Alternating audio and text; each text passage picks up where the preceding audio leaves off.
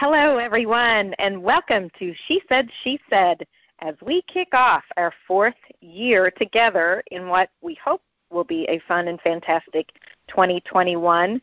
I'm co-host Lena Stagg, the culinary chef and author of the Recipe Records series, a collection of rockin' cookbooks that offers recipes and menus based on your favorite songs, as well as snippets of rock history, trivia, and true stories from the Rolling Stones, those righteous 70s groups that one of our distinguished guests today will tell you about, 80s rock icons such as The Cars.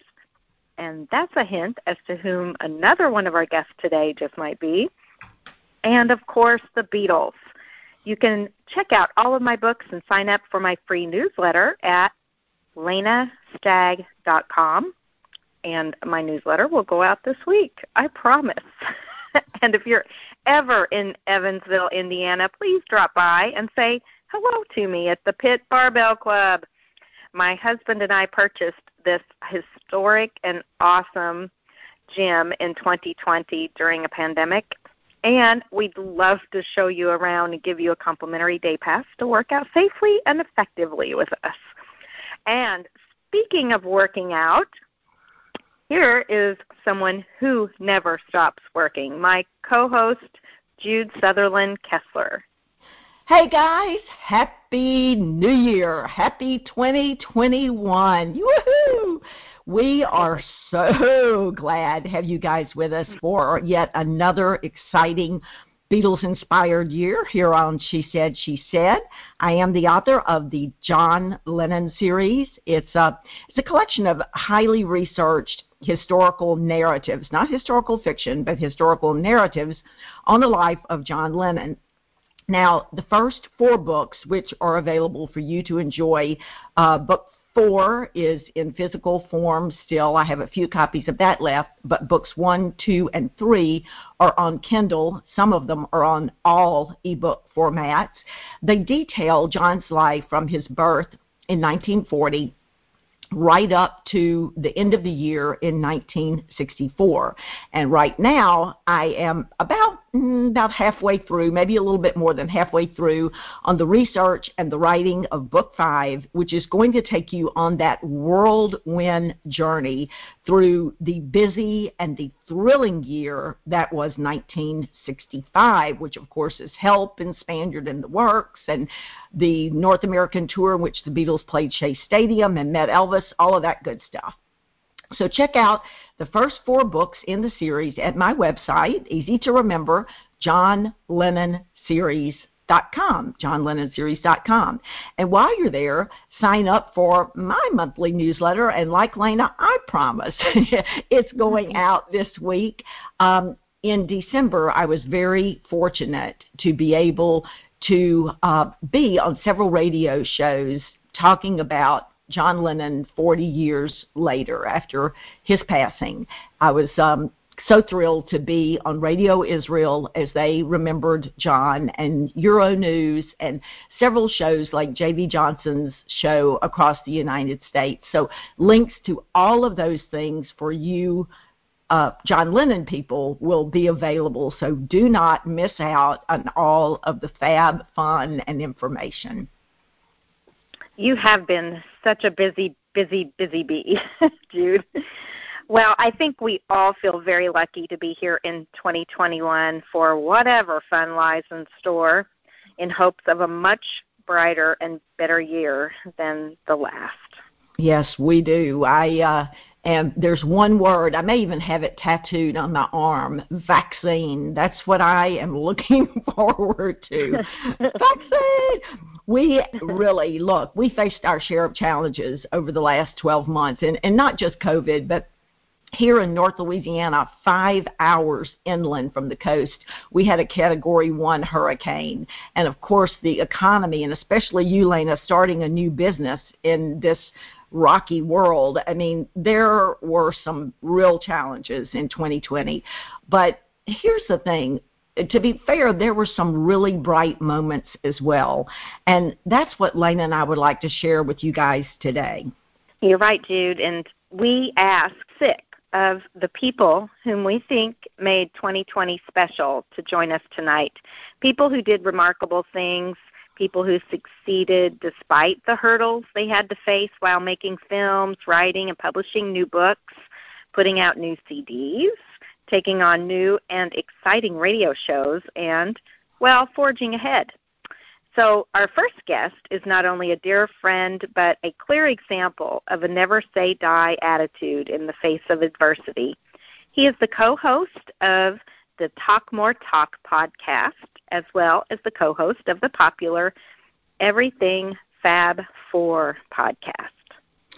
And not only that, he is the very respected author of many, and I say many, and we didn't even include all of them in this list I'm about to give you, but he is the author of many excellent award-winning books on the Beatles and on those integral people around the Fab Four.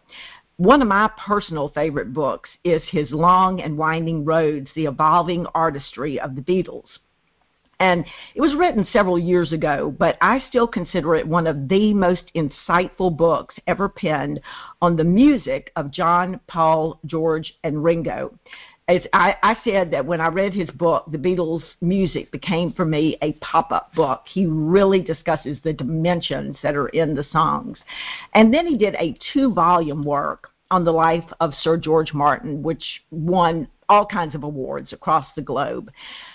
For Beatles people, I would say that Volume 1, which is Maximum Volume, might be the more interesting of the two because it really centers on Martin's many years producing the magnificent work of the Beatles. But in Volume 2, he's still interacting and working with the Beatles as well and a lot of other people in his continuing career. And Volume 2 is Sound Pictures. It is also a fascinating work. And there's one other great insight into each and every Beatles song, and that is his 2-volume Beatles Encyclopedia. Years ago, Bill Harry did a Beatles Encyclopedia, and Bill truly focused on the people and the places in the Beatles world. And our guest today really focused more on the music. So you put the two together, and you've got everything you want to know about the Beatles. But this year, he released what I personally consider to be one of his greatest works, and that is John Lennon 1980. It is a careful, thoughtful, well-researched, and beautifully written book on the life of John Lennon in his later years. And I was very, anytime that I read something about John Lennon, I'm always hesitant because I'm always thinking, okay, is this really going to tell the truth and get into the weeds and really give all the details? And this book was phenomenal. So Lena and I are thrilled to welcome to our podcast our colleague and dear friend, I'm going to bring him on the line, Dr. Ken Womack. Hey, Ken, welcome to She Said, She Said. Hey, guys, Happy New Year. Happy New Year. We are singing your praises, ma'am. I hope your wait time, but I sure appreciate it. Anything from you guys is truly meaningful. Well, I was just saying that even years later, we are so impressed with Long and Winding Roads. I use it constantly, as well as Maximum Volume. And I didn't even talk about Solid State. You have done some magnificent work, and we thank you for that. Thanks for being such great inspirations and, more importantly, such good friends. Well, thank you. We really miss the fests and all of the opportunities to get together, so at least we get to kind of hang out a little bit on a podcast. Well, Ken, as you know, I was really fortunate to be able to pre-read your book, John Lennon 1980, to write the review on culturesonar.com. And that review, guys, listening out there, is still available for you to read. And I have to say, I approached the book with a bit of trepidation, but I was blown away by your work. And I guess the part I dreaded was reading the end of the book, and we'll talk about that in a few minutes. But look, it is a beautiful, considerate work. And the title really focuses on what you cover more toward the end of the book. You start in 1980. You do a lot of flashbacks that explain 1980, but you know, your book is so much more than 1980. Give us a good idea of what your scope of study was in the book. You bet. So I was interested in having a book in the world, and this is how I approach every project. Is this book necessary? Will it help communicate something? Will it, at the very least, aggregate some important facts and tell a compelling story? And I wanted a John Lennon book in the world that wasn't a true crime book, that wasn't about the terrible thing that we know happened late on December 8th, 1980, and all the terrible repercussions from that day. I wanted the book that wasn't that. And when you look at many of the books that do study this period in John's life, whether it's a single day or various parts of those latter years or solo years, they tend in their own way not to focus enough, to my mind, on the art. So I wanted a book that let us understand and follow the pathway that got him from going back into the world of music and succeeding so magnificently right up into those last moments. So that's how I approached it. And I, originally intended only to talk about 1980, but those songs, as you know better than most, Jude, really come from an earlier place. They come from, the early parts of his reunion with Yoko, sometimes even earlier. Some of those melodies had been around. So I wanted to make sure that the full process and progress of those stories got to be told, too. So that's why I ended up going a lot further back than I planned. Yeah, you thoroughly cover the 1970s, and I know we don't have time to go into this, but for the people that really need to buy this book, just the story of how Watching the Wheels came to be, and this goes throughout the book. I mean, it reappears every 15 or 20 pages or so. Just the progress of that alone is worth the price of the book.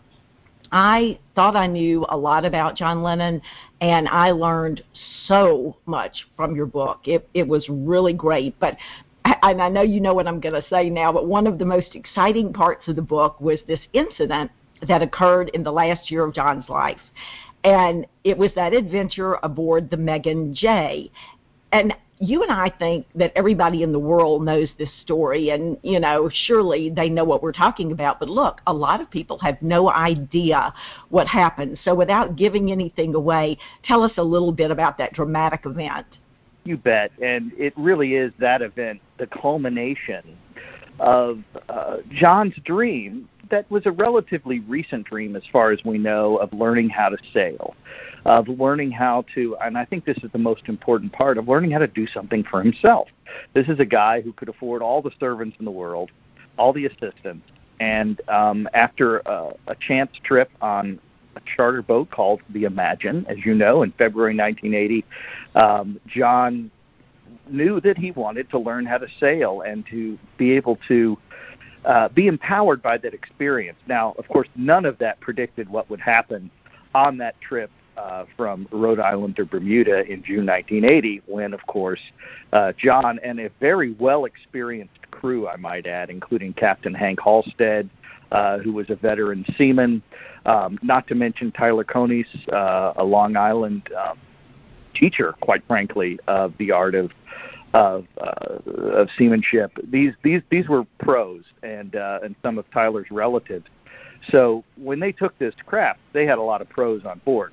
What's interesting is when that they all go down with seasickness during a storm, and all but Captain Hank, that is, and John, and they're left alone to pilot through the maelstrom. And at one point, John's by himself up there on deck, singing sea shanties, as he liked to point out, and really just connecting with himself and nature, possibly for the first time ever. And what amazes me about that moment is the way John would talk about it in that blitz of interviews in the fall of 1980 as this moment where he really, for the first time, felt alive, which is amazing because he's John Lennon. You would think that he's already had those kinds of experiences, but no, it's right there in the nick of time in his last summer. And I think if you said to him, John, what was more exciting in your life, Shea Stadium or the Megan Jay, he would have, without blinking an eye, said the Megan Jay. It I mean, this it was totally. Yeah, don't you agree? Absolutely. Yeah. Yeah, it was John by himself. You know, he's not up there with anyone. It's just John. So I absolutely loved it. But of course, another segment of your book that I was sort of not looking forward to were the events of 8 December, or in Liverpool, 9 December 1980, and. If I don't tear up, I have to tell you that I thought the way you handled it had a real tenderness to it, because you didn't focus on the sorrow or the tragedy of that day, but you really focused on the joy that John had gathered around him during the last year of his life. So give us a little bit of your vision about John's life in 1980. This is something that I'm proud of, the way when I approach a story, I always keep my head in the moment that I'm writing about in that instance. So, you know, until it happens, until that guy shows up, and I don't name him, of course, because John Lennon doesn't know his name, on the streetscape there on the afternoon of December 8th, that's not in the story. And I made a little rule for myself when I started out that, and I do this for the most part with all of these works, I like to keep myself in that place. I don't know what's going to be coming over the horizon, right? And if I'm sitting there on John's shoulder, I can't see those things. If he can't see them, they're not part of the story yet. And so I wanted it to really reflect, instead of what we all know is coming, what he's feeling. And you've read the interviews, even right down to that wonderful last bit with Dave Sholin and Laurie Kay. I was speaking to Laurie just today. You know, he is elated. He is engaged. He's driven. And even later that night, outside of any reporter's earshot, he's there in the studio. They have finished a new mix of Walking on Thin Ice, and John looks at Yoko. Could even be in the hour before the most terrible thing happens. He says, "This is the direction." You know, so he's pushing forward. He's impelled by creativity and artistry. It's just amazing. It was amazing. And I started it. I had a big chunk of the book still left to read, and I was going to break it into two parts, and I could not put it down. I read straight through till about 8:30 in the morning without being able to put it down. So please, please, please tell our listeners where they can get a copy of John Lennon 1980, and also, Ken, where they can follow you on social media. Well, I'm on all the grams and the books and the tweets and the this and that. So, you can find me all over that internet in a good way. And, of course, I have a website, kennethwomack.com, and, of course, books are available in these online COVIDian days on Amazon and Barnes & Noble and all of those good places. Well, Lena and I thank you so much for kicking off the Best of 2020 show. And from my heart, I thank you for work that truly shines light on those good moments in John's final days. And there were some good moments. When I think of John Lennon 1980, I will always remember that in his last year, John, as you showed us clearly, was no less talented than he was in 1964, and he still had a ton to offer the world, but as a wise entertainer always does, he left us wanting more. So that's what I took away from your book, Ken, and I have to tell everyone listening, John Lennon 1980 is not fiction, it is not imagined, it is not embellished, it is not to be missed. So get out there and get a copy of that book, Beatles fans. And Ken, thank you so much. Oh, thank you guys. And I can't wait to see you guys again when we're all safe and sound and can commune at the fest or anywhere else. Absolutely. Great to hear your voice, Ken. Thank you. All right. Thank you. And again, Happy New Year. Let's hope it's a good one. Woo! Absolutely.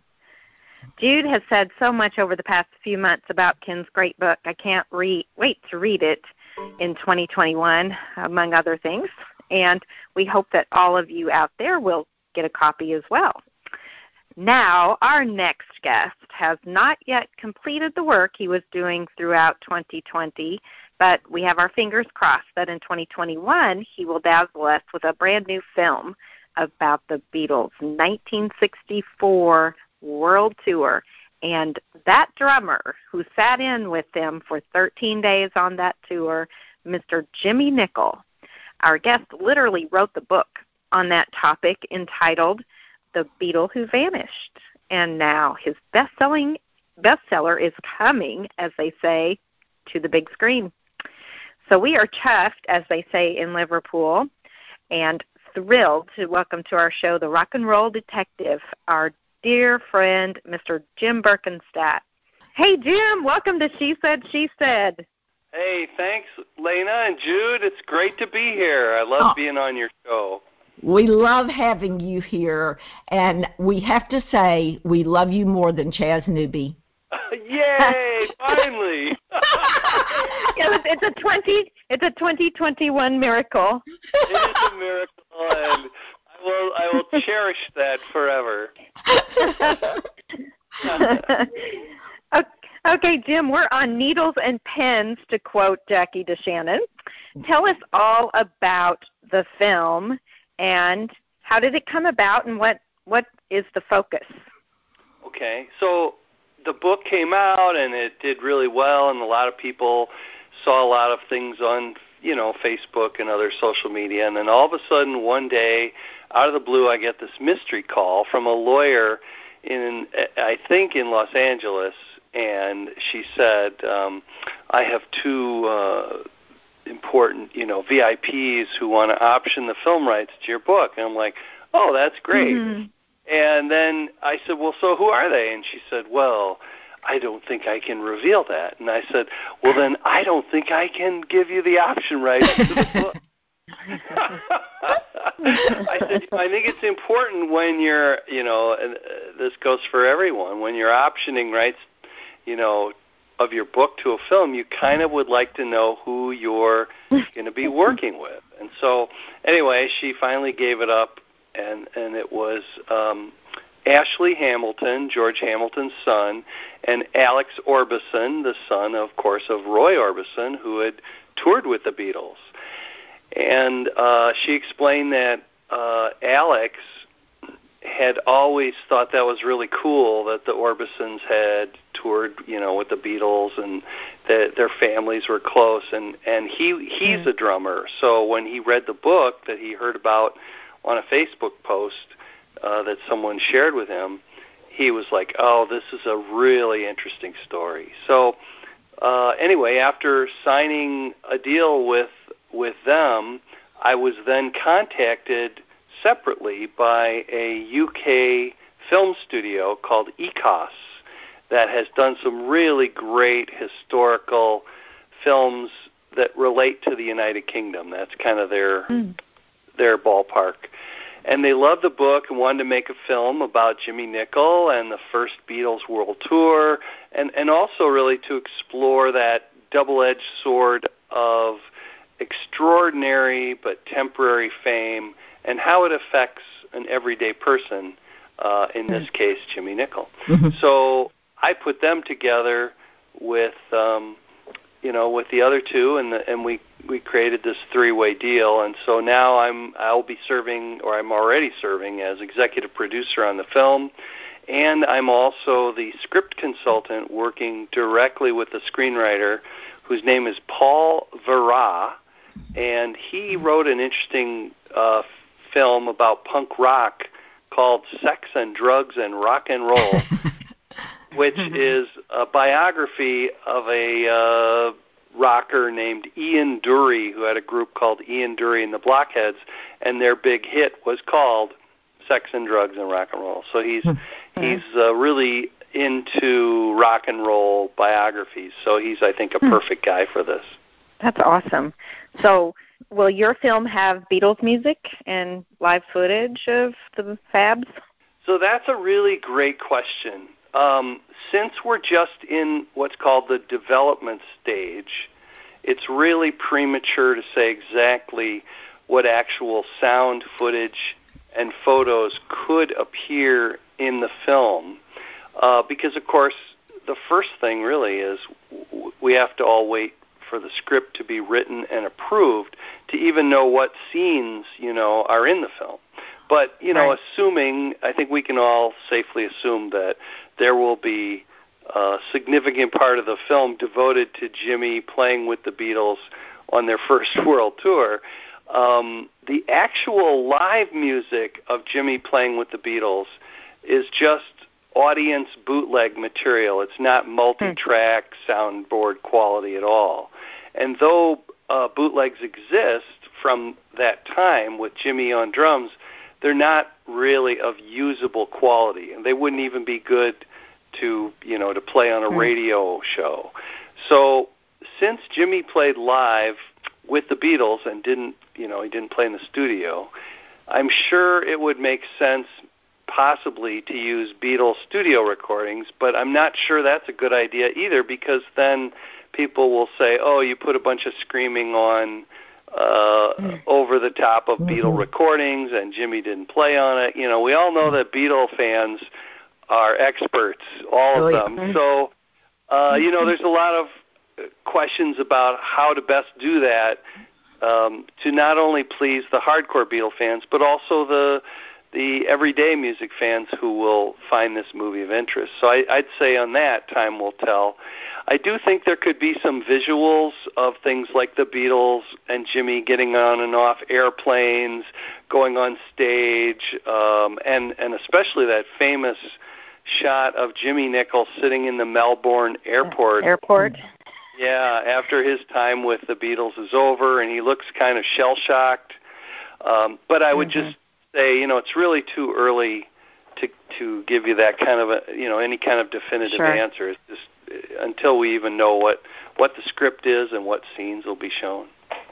Sure, there's a lot to that process. It'll be exciting to find out who plays Jimmy Nicol. Anyway, yeah.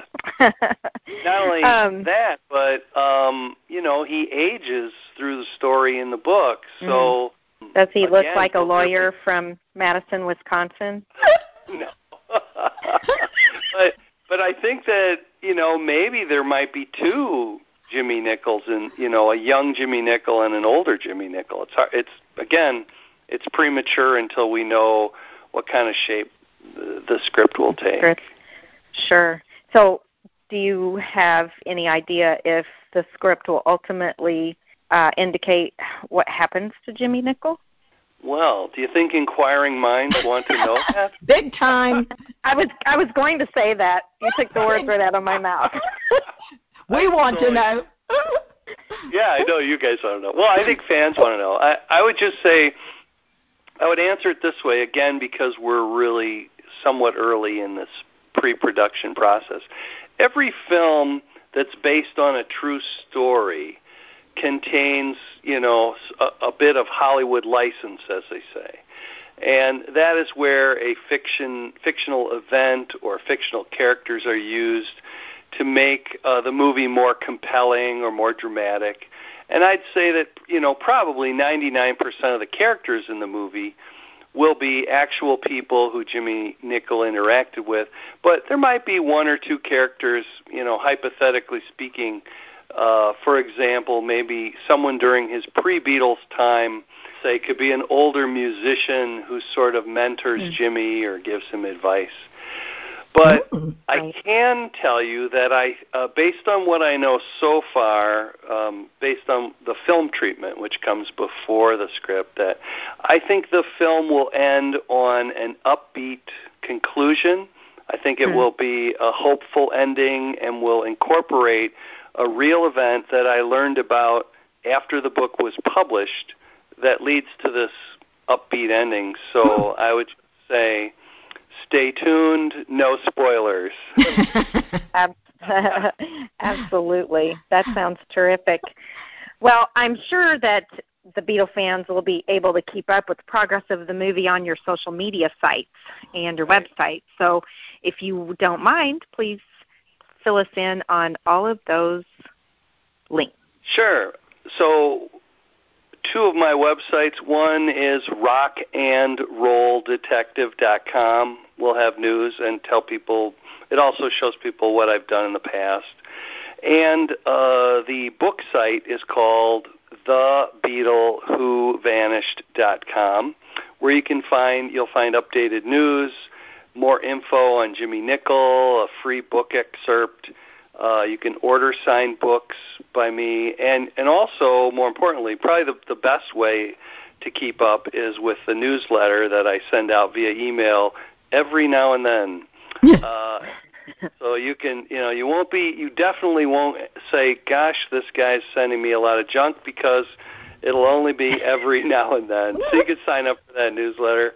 Also on Facebook, I have a page that's facebook.com/rockandroll detective.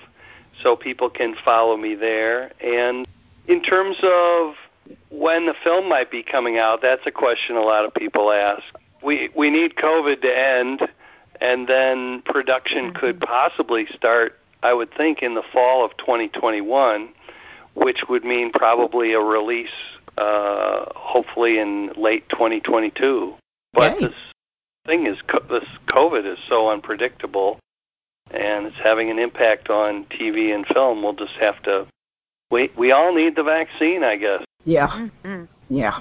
Absolutely. But we have a good, excellent, talented team in place, and it will come out, and I'm hoping that we can all view a special showing of it at a future Fest for Beatle fans in person. Yay! That sounds like $1 million right there. Doesn't it? Yeah. Yes.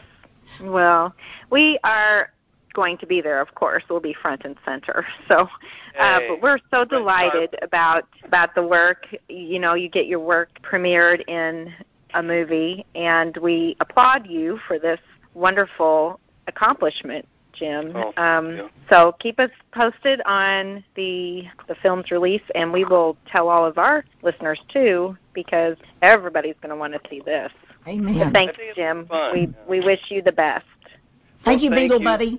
Thank you so much for having me on, and I'll happily come back and share news when I have some. And also, lastly, I have a new book coming out later this year that I'll tell you about sometime in the future. Ooh.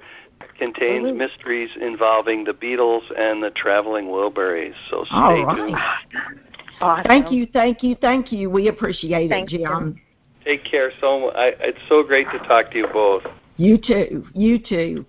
And it's so refreshing to hear throughout the past year that good things were going on. And look, behind the scenes of COVID-19, progress was being made, and that is 100% the case with our next guest on the line, who, with his super group, The Empty Hearts, pushed ahead in this pandemic and shutdown, which I know must have been extremely hard to do, to produce a new CD.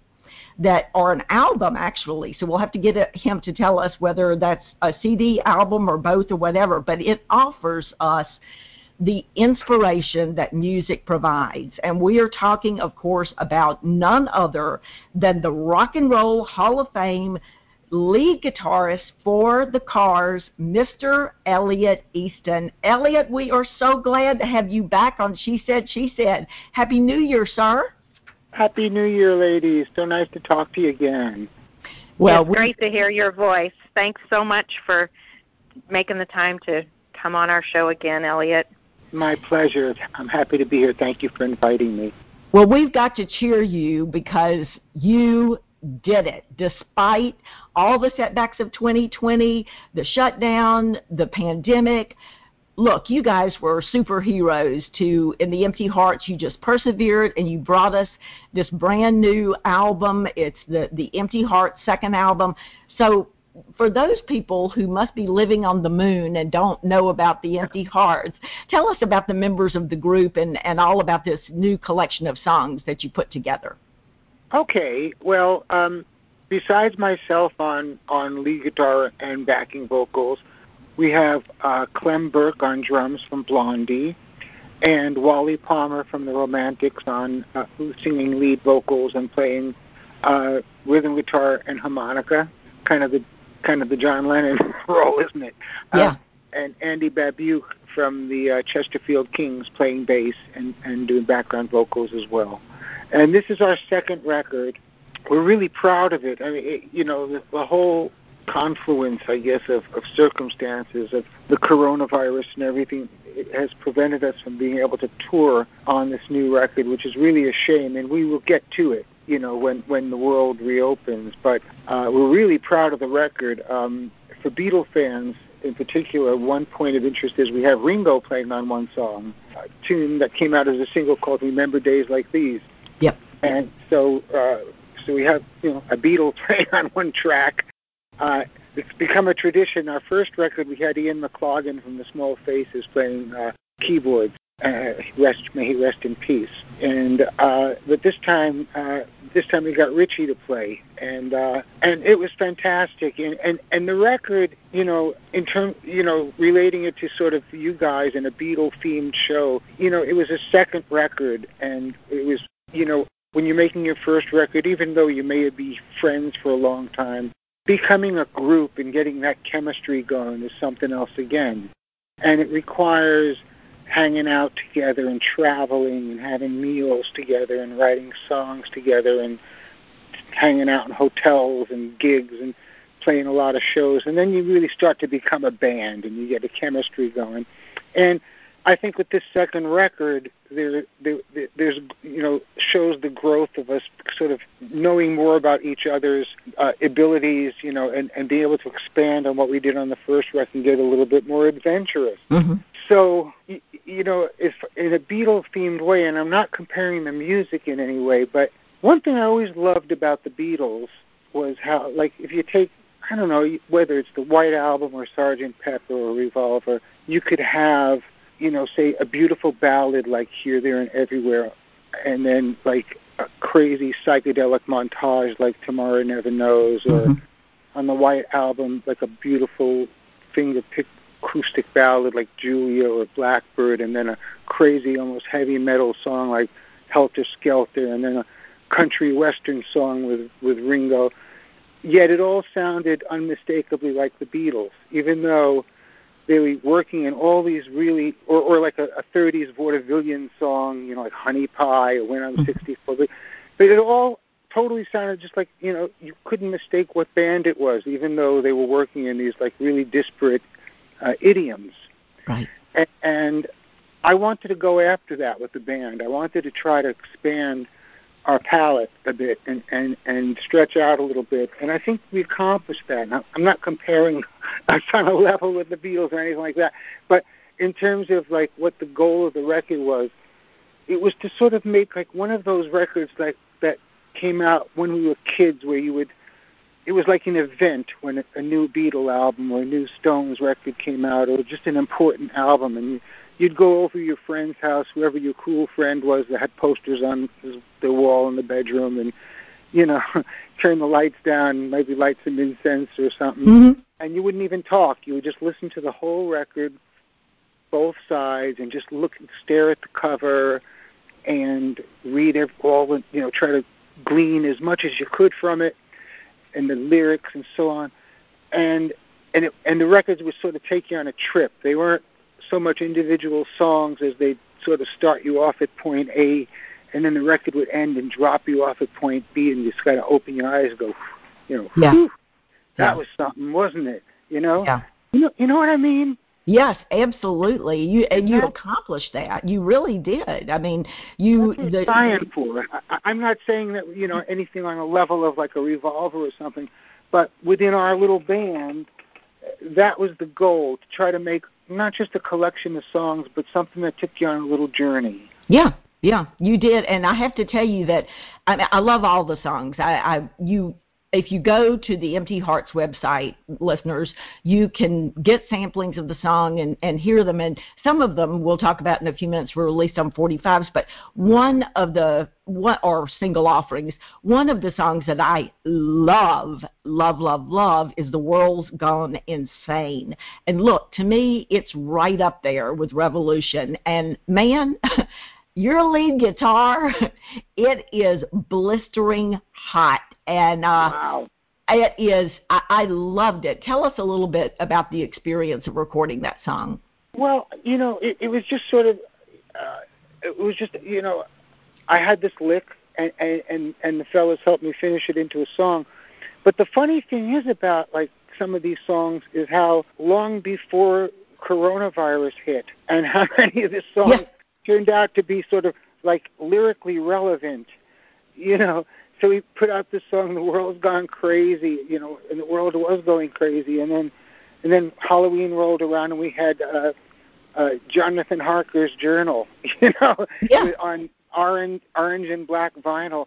And when I heard you mention before you brought me on, you were wondering about the different ways the record is available.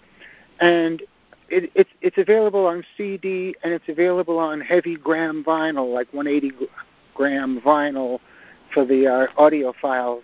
And awesome. Also, you know, you can hear it on Spotify and so forth. Yeah, you know. It's great. Yeah, tell them a little bit more about Jonathan Harker's Journal, because that was a really interesting song too.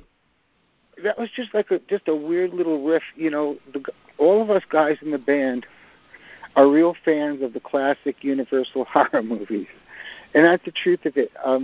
Like Andy has a store called Andy Babiuk's Fab Gear in Rochester, oddly enough, and where he sells Rickenbackers and Hofners and Gretsch guitars, and it's just the coolest music store you ever saw. And he has a widescreen TV in the store. He's always showing Shindig and Hullabaloos and Beatle movies and James Bond movies. And then every Halloween he shows all the monster movies, the Universal monster movies like Frankenstein and Dracula. And he's just really into that. So he had this lyrical idea, and we just went for it. It just seemed like a fun thing. You know, it's not like a dark, scary thing. It's like a universal monster, scary thing, like the Wolfman or Dracula. You know? Yeah. It's really good. Who sings vocal on that? Who does the lead vocal? That's Wally. Really good. Yeah. Really John Lennon-esque. And then, you know, there's one that I wrote pretty much entirely by myself, and I was going to do the lead vocal on it, and because of logistics and what was going on at that time, I couldn't get to where they were recording at Stadium Studio, but I wrote one called Death by Insomnia. And that one's kind of like coming from, like, if you listen to it, it's kind of like a cold turkey, plastic sono, really stark, you know, close to the bone, just boom, boom, boom, kind of, you know, plastic ono band, kind of cold turkey thing. So that was really a lot of fun, real aggressive. I'd probably sing it live. Wow. And, you know, there's just all kinds of stuff, you know, sort of like acoustic-y stuff, and there is a lot of Beatle-y stuff. There's a lot of, not a lot, there's a few songs that have a real Birds flavor with 12-string guitar and that sort of jangly sound, folk rocky sound, and a lot of variety, like we were, you know, hoping for. We just got to sort of stretch out a little bit more than the first record because we were more aware of each other's abilities. Yeah, it is so good. And for people that don't recognize the name, Andy Babiuk is the one that did Beatles Gear, that excellent book that people depend upon for what guitar, what you know, bass, whether John's using George's famous Hootenanny, if he borrowed George's guitar, if he's on his Rickenbacker or whatever, Andy has all the answers. So that might be a link, you know, for people too. Well, okay, so now I'm gonna. It's kind of become the Bible as far as Beatles Gear, and so can you imagine having me and him in the same band? how we get to geek out? Because not only does the guy have a music store with all the coolest new gear, but where we record at his studio, he's got every sitars, mellotrons. Dulcimers, harpsichords, Wurlitzer pianos, Hammond organs, every toy that you could imagine, Indian drums, African drums. Wow. And so it's just insane. You know, we just have a lot of colors to play with.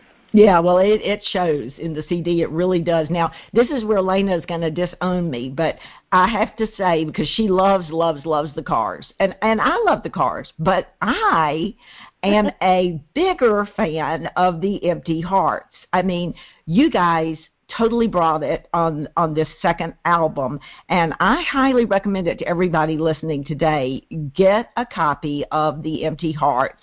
So tell people, Elliot, where they can do that and how they can follow you on social media. Well, you can go to theemptyhearts.com. We have an official Facebook page. You can find the record on Amazon or wherever fine music is sold, the iTunes store. You can listen to it if you subscribe to Spotify. You can go on our site and order limited edition vinyl and the singles, because the Ringo one was issued as a single.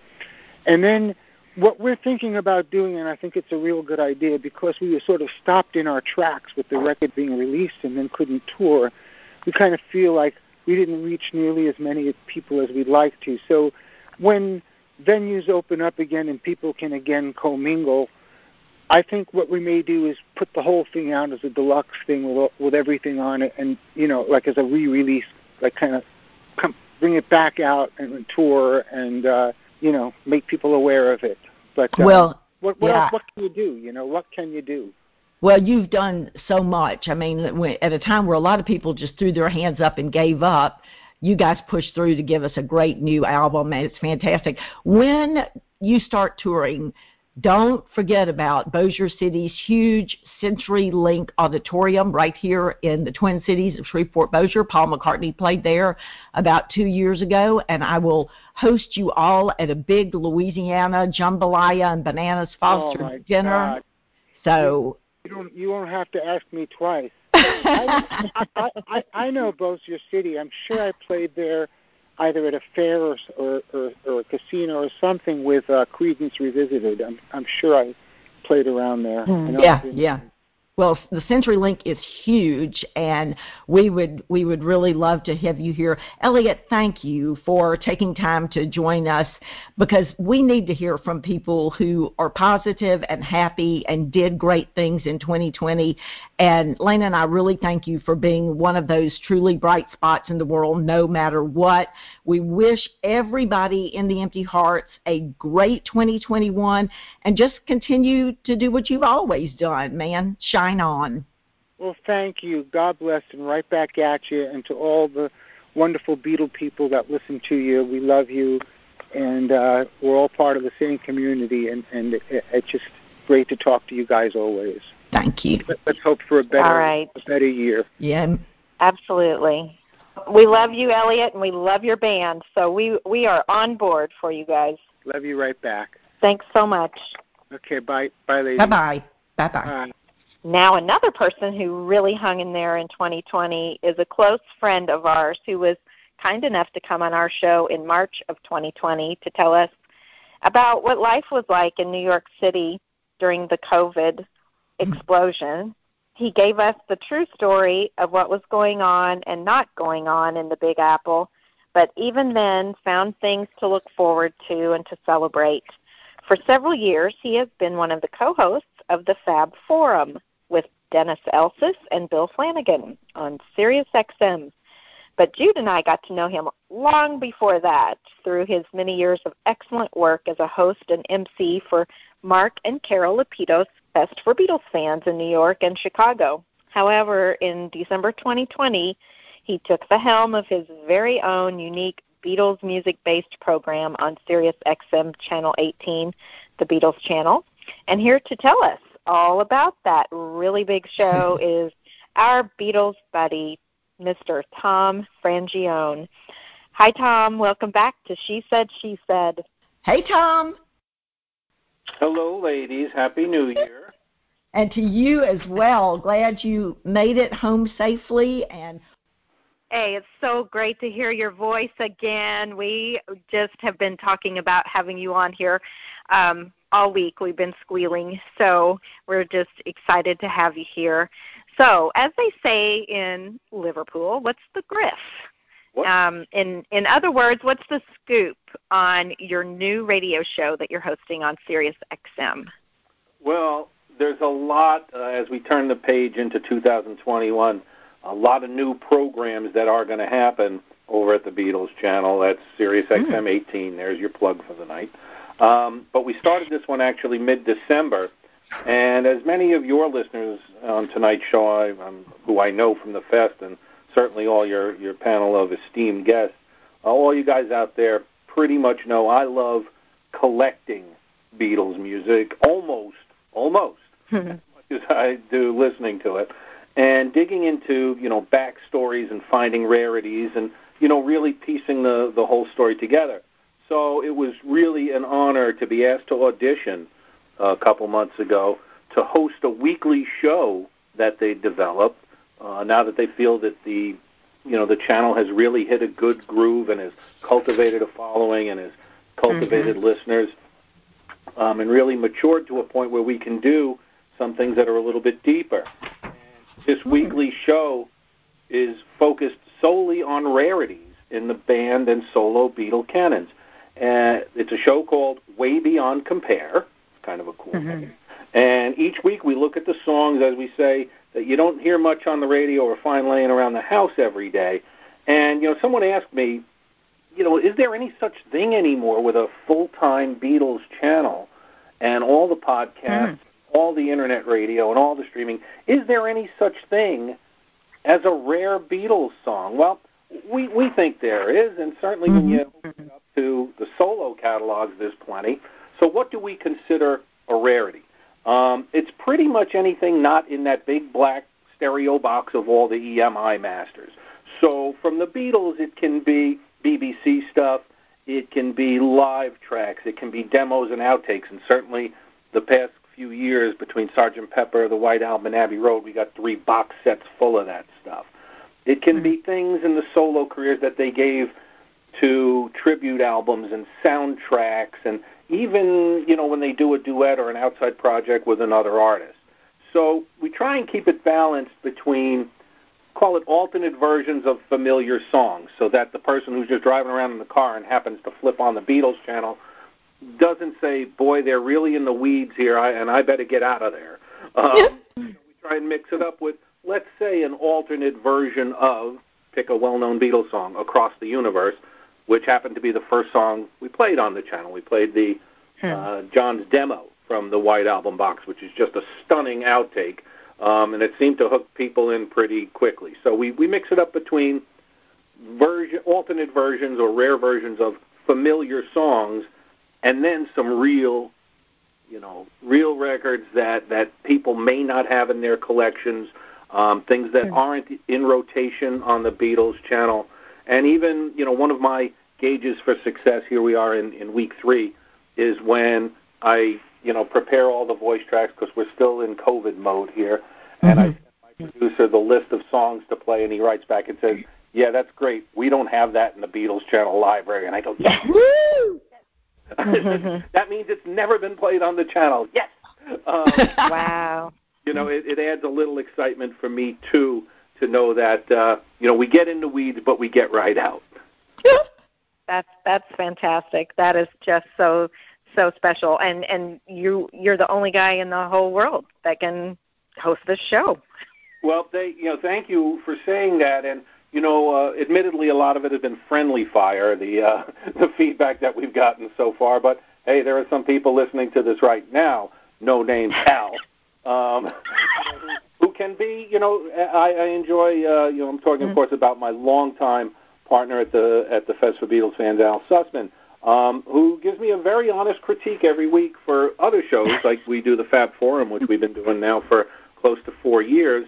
And, you know, Al will tell me, hey, last night was some of the best radio you guys have ever done. Or he'll say, you know, yeah, it was okay, you know, it was all right, but you know what, when you going to get me, you know, into something like blah, blah, blah. So, you know, the honesty I always appreciate.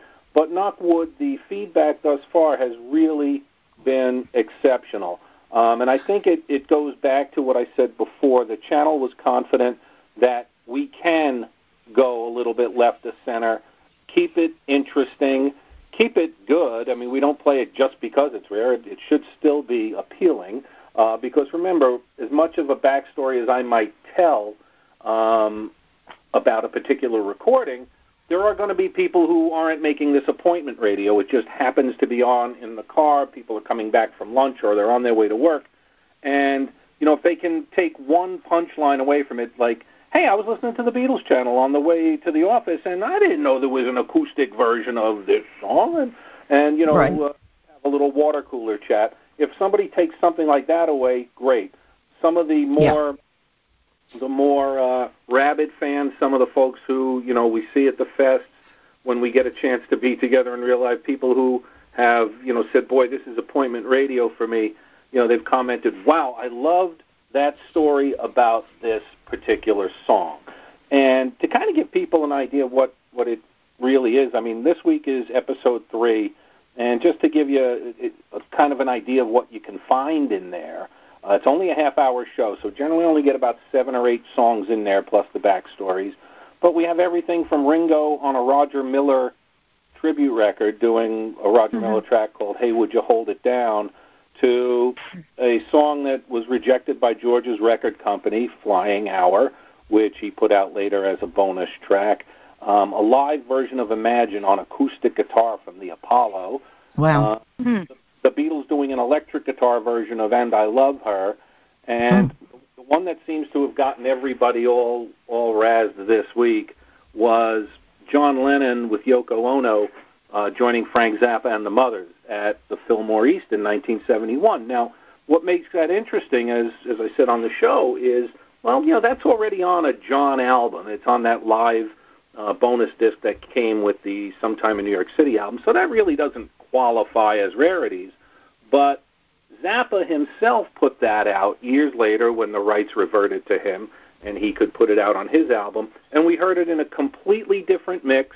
It's much longer. It has a second guitar solo passage, which wasn't on John's Apple album. So it's really a place to find a John and Yoko performance that's outside of the normal Beatles and solo Beatles canon. Wow. That's incredible. That is so incredible. Well, you have a perfect combination of things in the show that will attract people that are just kind of fair weather Beatle fans, and then the rabid, like you said, the rabid fest for Beatle fans, people that know everything about all the Beatles. So this is perfect. So tell us what times you will be on the channel, this show will be on, because I know that it's rebroadcast several times throughout the week. Right. The new episode premieres each week on Monday at 2 p.m., and all the times I'm going to give you are Eastern time. I know you have listeners in all different parts of the country and, in fact, all over the world.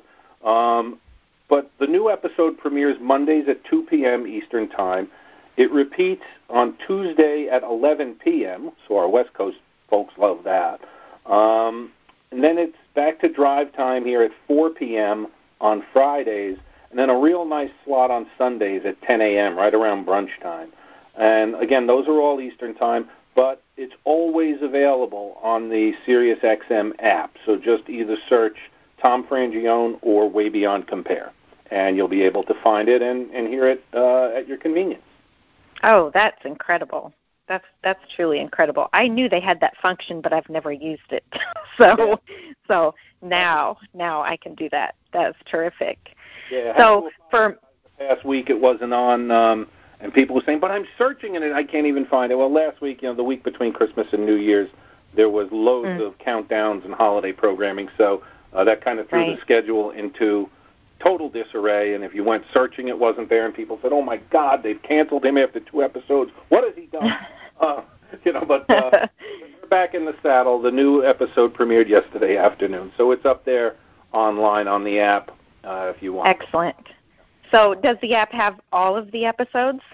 No, they generally only carry them for a week or so at a time because, like the Fab Forum, we have so much content going on. And as I said at the top of the call, we have some other new ones coming up, and one of them actually premieres this coming Wednesday, the 13th. I guess will be the first episode of another new show that I will also be involved in with a co-host, David Frick, a longtime editor for Rolling Stone, and he's been our guest and co-host on the Fab Forum, and we have another show that we're going to be doing. So there's tons and tons of new programming that's coming to the Beatles channel in 2021.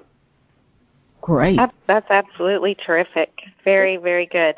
So I know that you know everything there is to know about the Beatles, and, you know, there's hardly, I mean, I know Bruce Spicer knows a lot too, but I kind of think Tom Frangione might know more. So for some years ago we had a runoff trivia question. I'll let him tell you how that ended. So do you, when you're doing the show, do you feature any guests on there? Would you feature a Bruce Spicer on there? No, this one actually, you know, it was a different type of show. So, you know, coming out of the Fab Forum, the stars of that show are our guests, our callers, and, you know, we put ourselves third, the host. That's the stars of the show. This show, though, way beyond compare, the star of the show are the songs.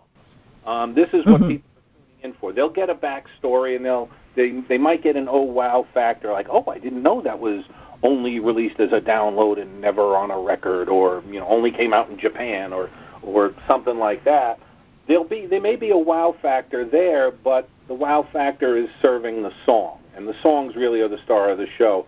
The other program I alluded to, which will begin next week, may have some guests, but you'll have to go to the SiriusXM website to get the full announcement. I'm not allowed to tell you what it is yet, but I'll just tell you, go to the website, and you may just see another show cropping up next week, beginning on the 13th, which is going to be a ton of fun. Oh my gosh. Oh, I can't wait. We will be checking that out ASAP as soon as we get done recording our show. Yeah. Well, so another question for you. It's a biggie. Do you know what the chances are that we will be having a Fest for Beatles fans in Chicago in August?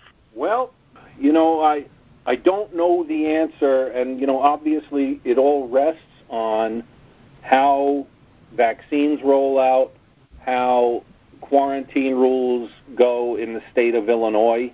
You know, will they allow it? And even if they do allow it, is it something that the hotel will be comfortable doing?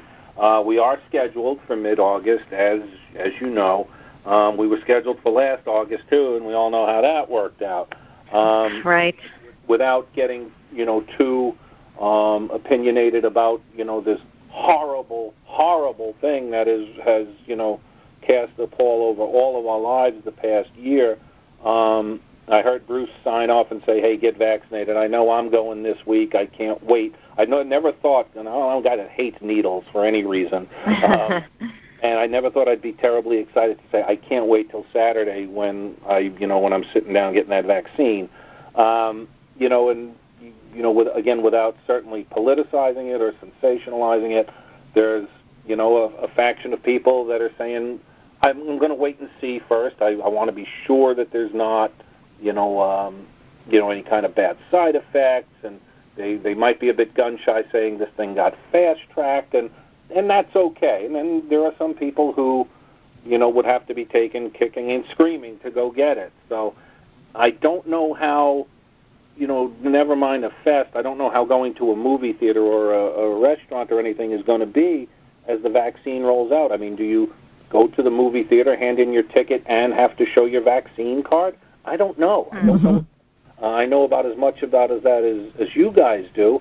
I'm certainly glad that this comes with a vaccine card, so people can evidence that they have been vaccinated. It'll give, you know, it certainly give me a better feeling knowing the guy sitting behind me in a movie theater, you know, has had the vaccine. But we still, you know, have a full year of this as it rolls out. I'm glad to see that there's a third vaccine that's hit the market.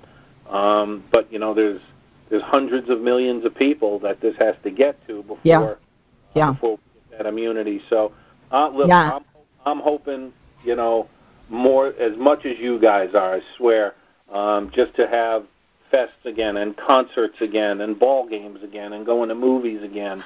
It really, you know, has been a tough year. You know, but it sure put a lot of things in perspective, like, you know, just be glad you're around to comment on it. You know, we've lost a lot of Americans. We've lost a lot of people around the world to this horrible, horrible thing. Absolutely. It's terrible. It is terrible. But we're so glad that you brought some light into 2020 and that you persevered, and you have two great new shows coming out. So, you know, good on you, man, for surviving. And Tom, thank you for being on the show. Thank you for loving the Beatles, and thank you for the work you're doing. And right back at you guys. Stay well, stay safe, stay fab, and I swear to God, I can't wait to see you guys and give you a big group hug. I owe you 2 years' worth at this point. Absolutely. All right. Well, we will take you up on that. So thank you so much, and be safe and stay healthy, Tom. Right back. Happy 2021. Bet. Take care. Well, Lena, we have a caller on the line from the great state of Louisiana, or as some people say, Louisiana. nobody in Louisiana says that. And I think that it just might be the guy that I call the Beatles Effingpedia, the guru of Beatles music and the author of 13 books, and that may even be wrong. It may be up to 14 now, including his premier book, which has won all sorts of awards, The Beatles Are Coming, one that I'm using constantly in my work on 1965, Beatles for Sale on Parlophone Music, because the Beatles, you know, initially recorded everything on Parlophone. Such a good book. A 2-volume work, The Beatles on Capitol Records, because simultaneously they're releasing everything on Capitol in a completely different and sometimes unrecognizable format. A few years ago, he put out The Beatles Get Back to Abbey Road, many more exhaustive, in-depth works. And he is such a highly regarded Beatles music scholar that he was asked to pen the questions for the Beatles trivia game. And that game is hard because this guy knows his stuff. And additionally, he is the much sought-after speaker at the Fest for Beatles fans. We'll have to ask him how many fests he's been a part of, because I know that he was also part of the Los Angeles Fest for Beatles fans back in the day when they still had that, and the Las Vegas Fest for Beatles fans. So he's been part of that wonderful group for a long, long time. But he also is a fixture every year at Abbey Road on the River. He was our featured speaker, our featured author at Beatles at the Ridge, and returned another year to Beatles at the Ridge in Walnut Ridge, Arkansas. And he was at the Grammy Museum Beatles Symposium with you and I as well a few years ago. But even more important to Lena and to me, he is our friend whom we are always so happy to see when our paths cross down in New Orleans.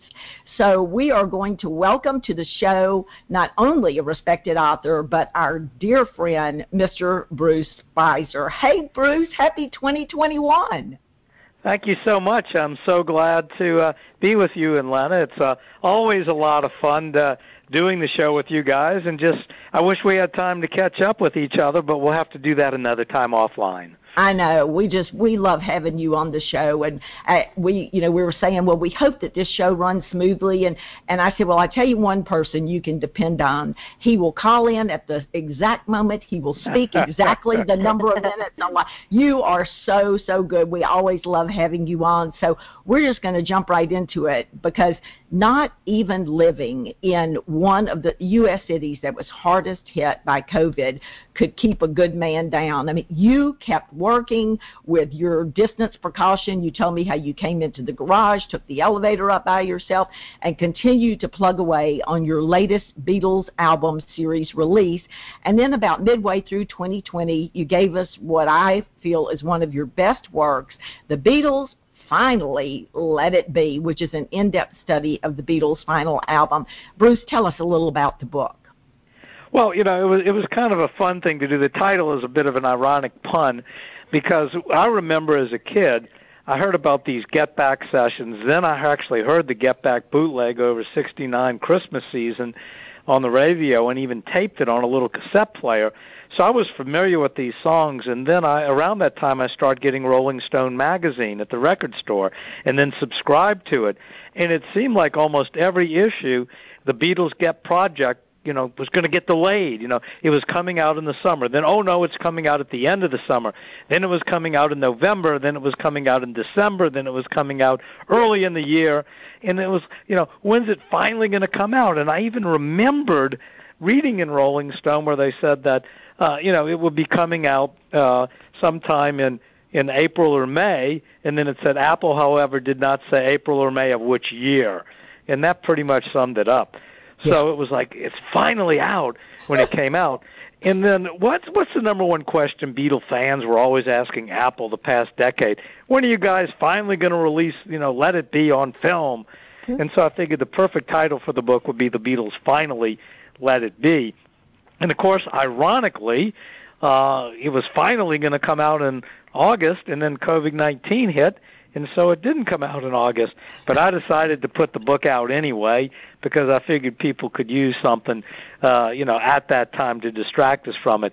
So, but the book is part of what I call the album series, and all of these books have an opening section on how the record was perceived in America, because that's where I grew up, and so it talked about that and goes through, how the various songs and the albums that, were from those sessions were reviewed, how we were exposed to it. In my case, TV Guide.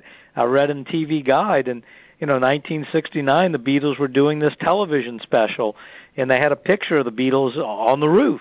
And then shortly after that, the Beatles were on the Glen Campbell Good Time Hour, and there was a film clip of them doing Get Back. So the TV Guide picture became alive. And then there was another song, Don't Let Me Down, and a Beatles single with those two songs came out, and all of a sudden, Ballad of John and Yoko comes out, and then we're waiting for Get Back, Abbey Road comes out. I mean, it was just crazy. And the next section in the book goes through what was going on in the UK. Bear in mind, in the UK, they had 4 music magazines that you could get every week, and so they were hearing about this from, constantly, whereas in the U.S., Rolling Stone was just beginning to get out there. And then our good buddy, my friend and your friends, Pierce Hemmingston did a chapter on it in Canada. And it was fun because Pierce tells his wonderful story of going to see the movie and seeing it as part of a double feature with a James Bond film. Imagine that. And then after that, our good buddy, this is like a who's who of all our good friends, Al Sussman, does a piece on what was going on in the world in 1969. It was a pretty crazy year, as you may remember. And our good buddy, and actually it was the world 1970, I'm sorry. His chapter is called 1970, the one after 1969. And our good buddy Frank Daniels talks about what was going on in song and film during that time. So that, and that's just about a little over a third of the book, and then we have one of my favorite sections in the book called Fan Recollections, where everyday people just write in about, how their memories of seeing the Let It Be film or, hearing the album or hearing the bootlegs or whatever.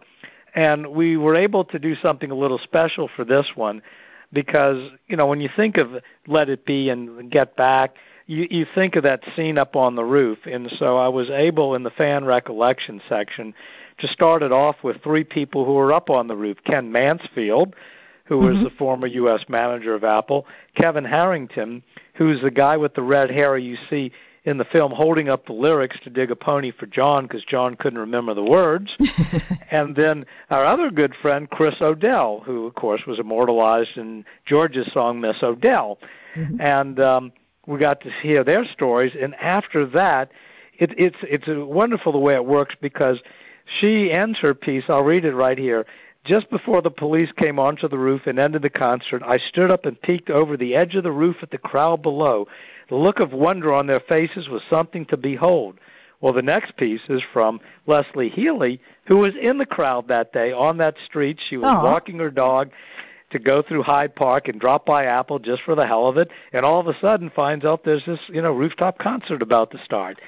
So kind of fun on that, and even have a newspaper clipping from Thursday, January 30th, 1969, the late edition of the Evening Standard, and the headline is, this is so very British, Police Stop Beatles Making a Den.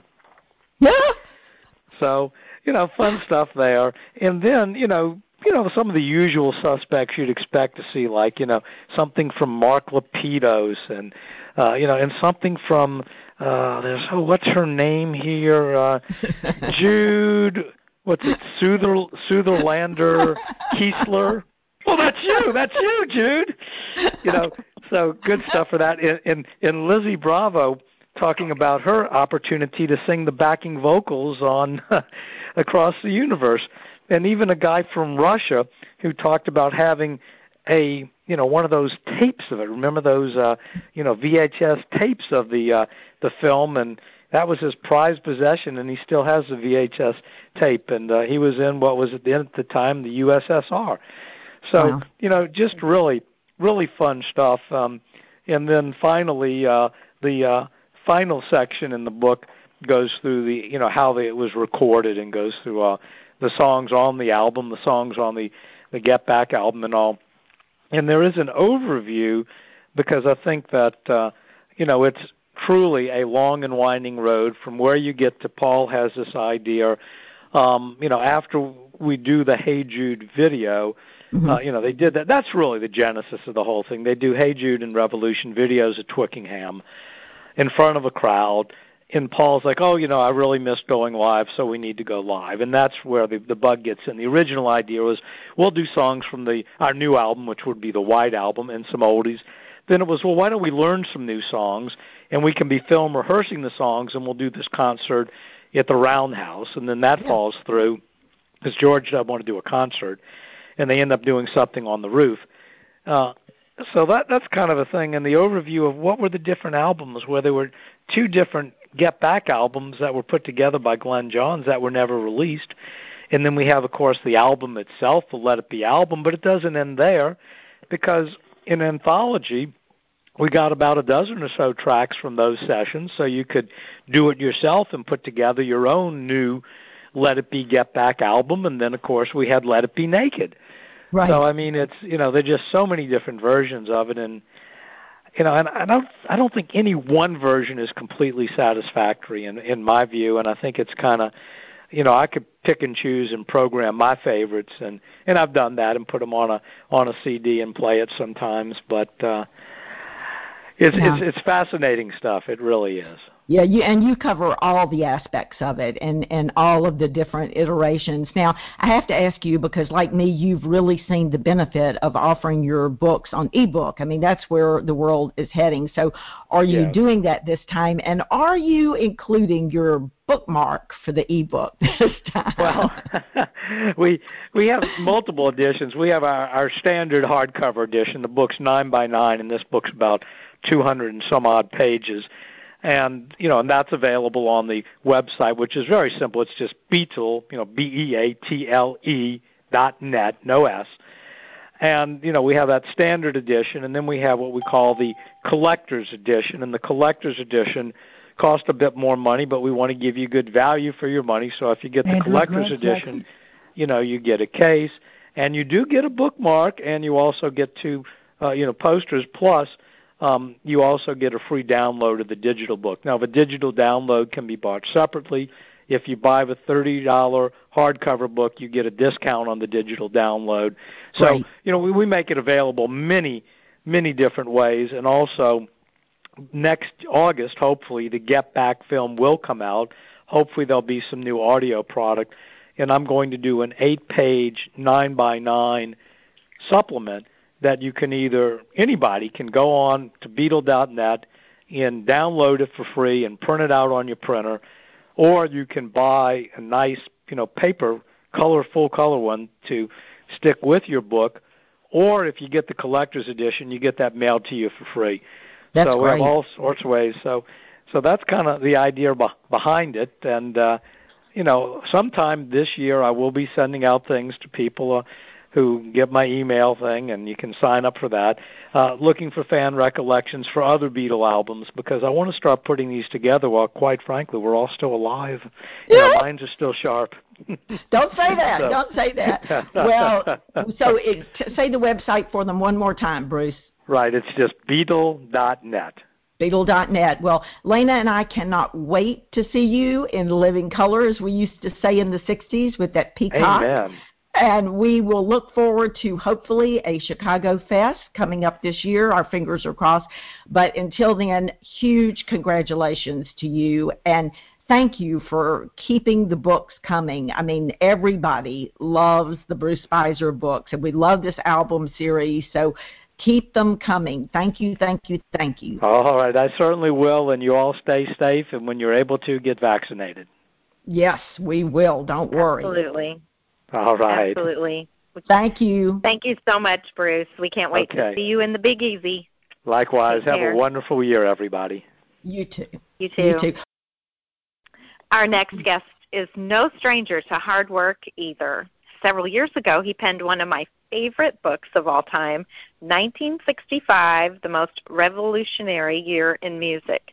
It was an incredible work that covers every single aspect of the mid-'60s sound, from Muscle Shoals influence to the two Memphis schools of music to the Beatles and the California Jingle Jangle melodies. It was a really great book that kept me completely riveted. I truly enjoyed it. And now he has a brand new book that zeroes in on my number one favorite music of all time, 70s music, entitled 1973 Rock at the Crossroads. This comprehensive volume on the 70s sound was a lifesaver for me in 2020. I found myself sneaking away and reading it and getting away from the reality of today to enjoy the music of 1973. And it was also the events in society in 1973. But I'm thrilled to be able to say thank you to our special guest today, Mr. Andrew Grant Jackson. Andrew, welcome to She Said, and thanks so much for your excellent book and for being on our show. Oh, thank you. Thanks for having me, and it's always been so much fun selling books with you guys at the Fest for Beatles fans. Oh, well, we're glad to have you, Andrew. Good to talk to you. Lena's the big 70s guru, so we're going to let her proceed with the interview, but I want to say thank you, too. I absolutely adore your work. Oh, thank you. You, too. I really appreciate it. Both of us have, we quote things from the 1965 all the time. Jude's used it a lot, and it was just amazing how much data is in there about 1965. But you replicated the entire process for your 1973 book, and Jude is not a 70s girl. She said that. And she loves every era of music except the 70s. I just don't understand it. But I am definitely... You like the 80s, but not the... Love the 80s, love the 90s, love 2000. Not the 70s. That's America. It's free. We don't want to do it. Well, I was born in 66, and whenever I was a baby and all until I in college, I listened to the radio all night long. My parents would put that in the crib to keep me quiet. And so like the songs of the 70s were like ingrained in my brain. And so whenever I hear them, it's just nostalgic, and it's comforting to hear those songs. And I'm sure that there's probably a name for that kind of a situation in psychology, but I just love the rich and varied music in 1973, and you capture so much of that in your book. But since our time is so limited, let's get right down to it. Andrew, your book sheds light on the changes in society in the 70s, and you wrote, if the Cultural Reformation of 1965 to 1972 was a bomb, 1973 was the aftermath.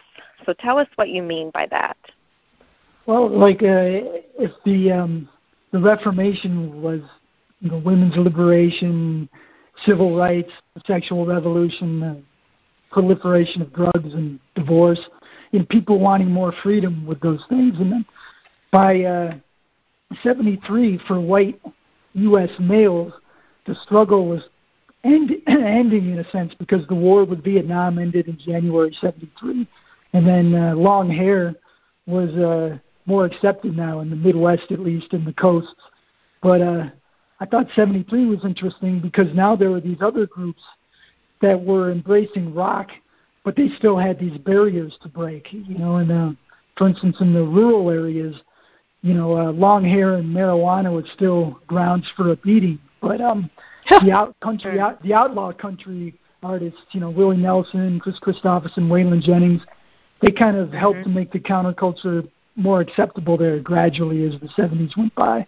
And they started releasing their first outlaw country albums in 73. And there was like a new group of female rockers, like Susie Quattro and these bands, Fanny and Bertha, that were coming out. And Fanny, believe it or not, they were the third all-female band to get signed to a record label, and they were the first one to release an album, which is kind of amazing, thinking that rock had been going for all this time, but here's the first band to release, an all-female band releasing an album. And it kind of paralleled, in a sense, like all the stuff going on with like Billie Jean King winning and, you know, Roe versus Wade going on, and all the great women's liberation anthems, you know, I Am Woman, and, you know, even, you know, You're So Vain, you know, Carly Simon and Joni Mitchell, they're putting out these songs with these groundbreaking lyrics, you know, that were really frank about their affairs with, you know, James Taylor and Cat Stevens and, you know, Jackson Browne, and just probably, for me, Caught and Sparked by Joni Mitchell, I think, was one of the, it was actually came out a day or two after, in 1974, but she recorded it all through '73, and you know, then you also had the gay liberation movement being reflected by David Bowie producing Lou Reed's "Walk on the Wild Side" about like the Andy Warhol drag queens, and you know, Elton John and Freddie Mercury are, you know, performing in these outrageous costumes, and the last thing is like the counterculture was seeping deeper into the mainstream, you know, with that. Carlos Castaneda on the cover, and then George Harrison singing about Ram Dass's "Be Here Now." But all the crazy militants and cults and satanic rockers also started bringing about this backlash of cultural conservatism, which would kind of eventually peak, you know, with Reagan, you know, in the next decade. But the one thing that both sides could agree on was 50s rock and roll. And so there was this resurgence that year of like American Graffiti was a huge hit, and Happy Days started at the end of the year. And so it was just kind of interesting how like the bomb, and was creating all these aftershocks.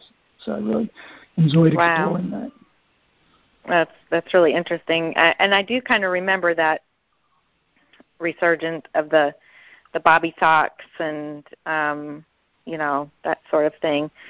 Right. So you also stated that 1973 was the year when the 60s legends released their climactic statements, while new giants and underground revolutions arrived to save music from decline. So you mentioned a little bit about probably what the underground revolutions were, but give us an example of a few of the 60s legends who made their climatic statements that year. Well, in a way, it was the peak of the Beatles' solo careers. Like at the same time, like they all had these massive hits that year, and it was kind of the last time that every Beatle was having a big hit the same year. You know, you had Paul had two number one albums. Red Rose Speedway and Band on the Run. That would be number one the next year, but it came out in 73. And Living in the Material World by George was number one with Give Me Love, Peace on Earth. And John Lennon was kind of looking back on all his 60s explorations with Mind Games. And then Ringo kind of summed it up with his song that he wrote with George, you know, Photograph. And the Stones, you know, they... It was really a unique period for them. It was they had these really lush ballads with these epic guitar solos by Mick Taylor with majestic strings going on, and they also had all these other songs with these funky wah-wah pedals, which was a sound that they didn't really have before or after that. The Pink Floyd had, fourth best-selling album of all time, Dark Side of the Moon, inspired by their old frontman Syd Barrett, who'd gone nuts after taking too much LSD. Quadrophenia, the Who were looking back in the mod movement from the mid-'60s. And, Stevie Wonder, Marvin Gaye, Dylan, Knocking on Heaven's Door, Zeppelin, Houses of the Holy, James Brown. Elvis had his last number one album. It was just like a banner year for all of them. So did your interest in all of those events that were taking place in 1973 draw you to write your book about 1973 instead of just writing about the 70s? Well, it came about actually because I wrote the 65 book, that was my passion. That's still my favorite era of all time. But I was born in '69, so the 70s was kind of the one where you're talking about. As a child, that's what seeped into my brain, from my parents' point of view. And the publishers wanted to do another book, and they were kind of going between 72 and 73, and they actually decided because of I think Dark Side of the Moon and Elton John, Goodbye Yellow Brick Road. I think 73 had a little bit more hits, altogether, great albums, but. They're all, I think pretty much every year you could probably do a great book on, Mm-hmm. Yeah, but right. Definitely. Well, I know that we could probably talk all day about the 70s. I'm hoping to get a 70s cookbook out there one of these years. But I really enjoyed reading the 1973 book and the different obscure tidbits that you had throughout the book. Like, for instance, you mentioned that Bowie's song, Lady Grinning Soul, was a favorite song of U2's Bono. Now, I don't know that song, and I would have never picked it out and listened to it if you hadn't said that was one of Bono's favorite songs. So, it is a good song. I really liked it. I don't know that I ever heard it before, but it's those kind of little delicacies that you weave into the timeline of the year and make the book so interesting. Is there a couple other lesser-known events that took place in 1973 that you could tease the listeners with? I thought. Another thing that was amazing about that year was they had these so many new artists appeared that year, including Springsteen. They had their debut albums that year: Springsteen, Billy Joel, and Aerosmith, and the New York Dolls. And the funniest thing was when Aerosmith and Bruce Springsteen's albums both came out actually a year today, January, as we're recording, at the beginning of January in 73, but Aerosmith's label totally ignored them for Bruce Springsteen. They thought Bruce Springsteen was going to be the big hit, and but then Bruce released two albums that year, and by his second album, the first one didn't do well. So then they're totally ignoring him for the new guy, Billy Joel, that's coming out. But both Billy Joel's first album, or not, it wasn't his first album actually, or was it? Not with him, not sure. But it was Piano Man. No, that wasn't his first album. But that was a great, was a great album. And Bruce Springsteen's first two albums were fantastic. And the other funny thing was Aerosmith's manager totally didn't like them, or didn't think they were going to do that good, and they thought their other band, the New York Dolls, was going to be the big money maker for them. But the New York Dolls totally imploded, and then Aerosmith. Right. I don't know if they're still going today, or technically or not, but they've outlasted everybody. It seems like pretty much. Right. Wow, that is so crazy. But listeners, that's just scratching the surface. There's so much going in. 1973, Music at the Crossroads by Andrew Grant Jackson. And, each of the Beatles emerging as stars in their own right, and disco was starting to come into its own, and soft rock was making a scene, and heavy metal, you name it. Andrew's book, you get to follow the history of each movement as it builds and morphs under the influence of other sounds. It's fascinating, fascinating look at music history. So I have to ask you, Andrew, if you could tell us of all the schools of sound that you've discussed in the book that year, what would be your personal favorite?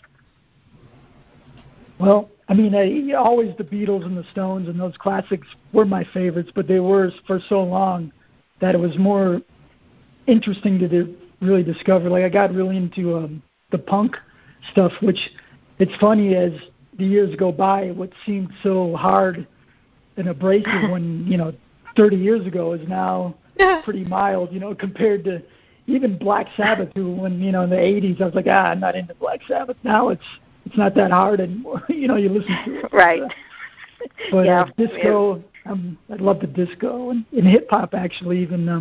They didn't actually record any songs, but what they consider the birthday of hip-hop was when this DJ started doing his special techniques in his sister's birthday party, Cool Herc in the Bronx, so that was starting. Mm-hmm. Reggae, you had The Harder They Come that year, and Bob Marley and the Wailers released 2 albums. It was so much great stuff that year. Yeah, it's just awesome. Jim Croce, absolutely. Rock the Hoople, keep going. Yeah. So I just love all of the music that you explain throughout that year. So if listeners want to get a copy of your Far Out book, where can they go to find it, and where are you on social media? On Facebook.com/1973book, there's a link to where to order the book, which is like Amazon and Borders and every, all those places. And then there's also, I've got Spotify playlists on there of like the top 200 songs, and Pandora playlists, podcasts, excerpts. And I also have the other Facebook pages for the 1965 book, facebook.com 1965 book. Solo Beatle book, that was my book on the Solo Beatles, facebook.com Solo Beatle book. And I also had an Elvis book, facebook.com/Where's Elvis book. Awesome. Videos That's and terrific. Stuff on all those. That's terrific. Well, we are very much respect all of your work, Andrew, and look forward to hopefully getting to cross paths at a future fest in 2021, I hope. So thank you very much for joining us on the show today. It truly put a smile on our faces to have you here, and we wish you the very best in 2021. You too. Yeah, it's great to hear both of your voices again. Yeah, thank you. Thank you, Andrew. You've convinced me I need to take another listen. I guess what I don't like is disco. Let's put it that way. I don't like disco, but all the other things, yes, especially John Lennon's work in the 1970s. I mean, I prefer that to the Beatles. I think it was his best stuff. So you got me convinced. Oh, good. Yeah, just skip the disco chapter and it'll be fine. That's all you got to do. Thank you. Hope to see you soon. Thank you for coming on the show. Thank you. Take care. Thanks. Take care, Andrew. Bye. Well, Lena, we are almost out of time. In fact, we are out of time. But this has been great therapy. I mean, look, we got to be real here. 2020 was no picnic. And, I mean, it's still no picnic. Things are really tough. But look at all of the good that came out of that year. We have great films that are being made. Wonderful music by bands like The Empty Hearts. I mean, I am fully endorsing this Empty Hearts second album. It's great. Wonderful books that have been written, and all of these friends who were with us tonight, our cherished friends in the Beatles world. And even though 2020 was really tough, it definitely had its bright moments. And guys, for Lena and me, one of the brightest parts of this past year was sharing she said with each other and sharing it with you. Absolutely. It was I'm so happy right now with all of the guests that we've talked to today, and I think that everyone is going to enjoy. It seems like it might not be such a giant thing, but I think just the small interactions that we can have with each other now feel so much more important. Yeah. So our focus in 2020 on our podcast was the Beatles family, and so we were so happy and honored to interview many wonderful people who were closest to the Beatles. And our past podcasts included Angie and Ruth McCartney, the Beatles' first bass player Chas Newby, Rogue Best, and there was one more guest who didn't quite make it into our 12-month calendar, but who will be on the program to wind up our glimpse into the Beatles family. And that super wonderful guest is Julia Baird, John Lennon's sister. Julia will be on the program later this month, and we are so overjoyed to kick off the new year with her.